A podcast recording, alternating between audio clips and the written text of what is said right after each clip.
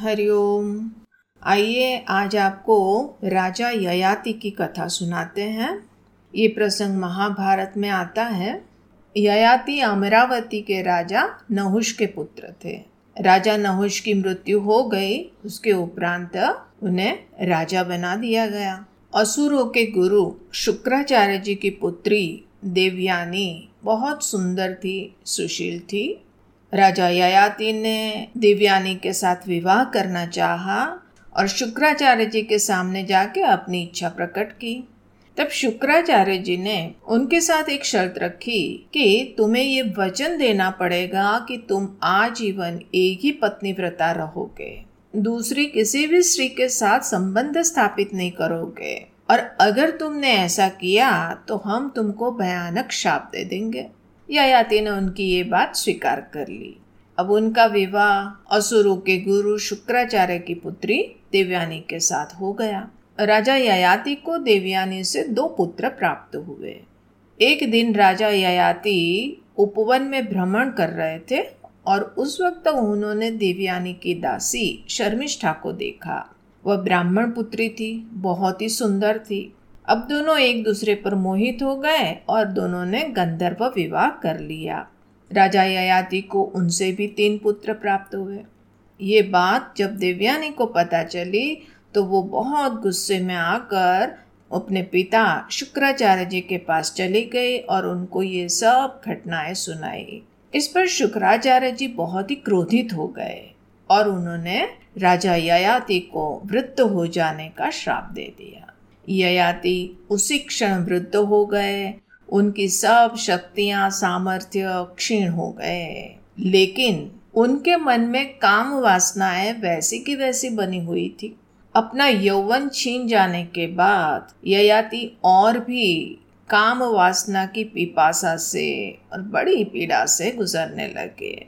वासना का बोझ उन पर इतना हावी हो गया कि अब उन्हें राजकाज कुछ भी नहीं सूझ रहा एक दिन मृत्यु ने उनके द्वार खटखटाए, यमराज स्वयं आए और उन्होंने कहा कि अब तुम्हारा समय आ गया है, मैं तुम्हें लेने आया हूँ। अब देखिए, जीवन के प्रति कैसा मोह होता है। अब उनका जीवन किसी काम का नहीं है और इतनी पीड़ा से गुजर रहे हैं, उसके बावजूद भी वे मरना नहीं चाहते थे। उन्होंने यमराज से कहा कि यद्यपि मेरा शरीर वृद्ध हो गया है लेकिन मैं अभी भी युवा हूँ। अभी भी मेरे मन में बहुत कुछ भोग की लालसा है। मैं मरना नहीं चाहता। और आप तो जानते हैं कि श्राप के कारण मैं भोगों से वंचित हो गया हूँ। कृपा करके मुझे जीवन दान दीजिए। यमराज ने पहले तो मना कर दिया कि ययाति, ये संभव नहीं है। सबका एक निश्चित समय होता है, उसके उपरांत उनको मरना ही पड़ता है। तब भी ययाति बहुत गिड़गिड़ाया, बड़ी विनम्र प्रार्थना की और कहा कि आप मृत्यु के देवता हैं, आपके लिए क्या असंभव है? यमराज ने कुछ सोचा और फिर कहा कि उचित है। एक उपाय है, अगर तुम्हारे पुत्रों में से तुम्हें कोई अपना यौवन प्रदान कर दे तो यह संभव हो सकता है। काम, वासना और जीवन के प्रति मोह ने ययाति को इतना अंधा कर दिया था कि उन्हें अपने पुत्रों के समक्ष ये प्रस्ताव रखने में किसी भी प्रकार का संकोच नहीं जब उन्होंने अपने पुत्रों से युवावस्था की याचना की तो सबने ही मना कर दिया। हमें भी तो जीवन जीना है, हमें भी तो भोग भोगना है।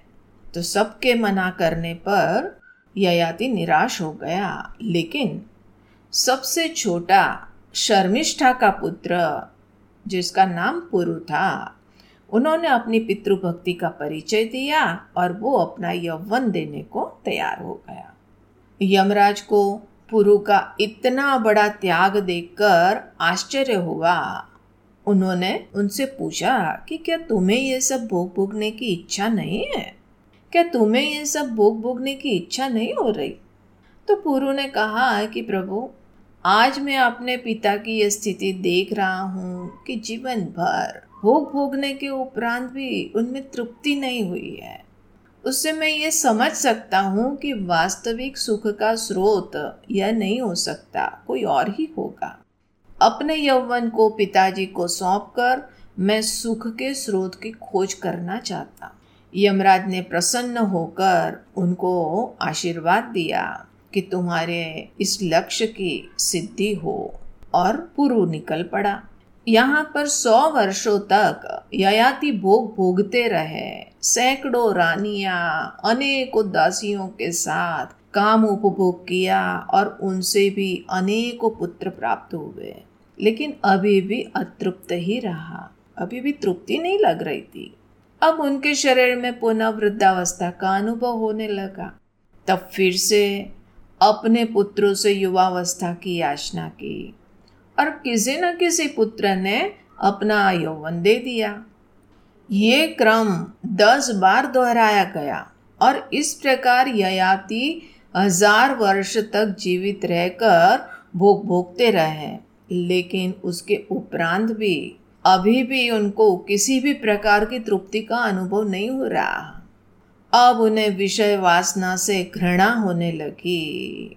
वो यमराज से प्रार्थना करने लगा। जब यमराज उनके पास आए तो उनके सामने पश्चाताप करते हुए कहा, प्रभु, हमारी आँखें खुल गई है। भोगा न भुगता वयमेव भुगता तपो न तप्तम वयमेव तप्ता। कालो न याता वयमेव याता, तृष्णा न जीर्णा, वयमेव जीर्णा। प्रभु, हमें यह अनुभव हो रहा है। हमने भोग नहीं भोगे हैं, लेकिन भोगों ने ही हमको भोग लिया। न हमने तप किए, लेकिन हम ही संतप्त होते रहे। काल समाप्त नहीं हुआ, हम ही समाप्त हो गए।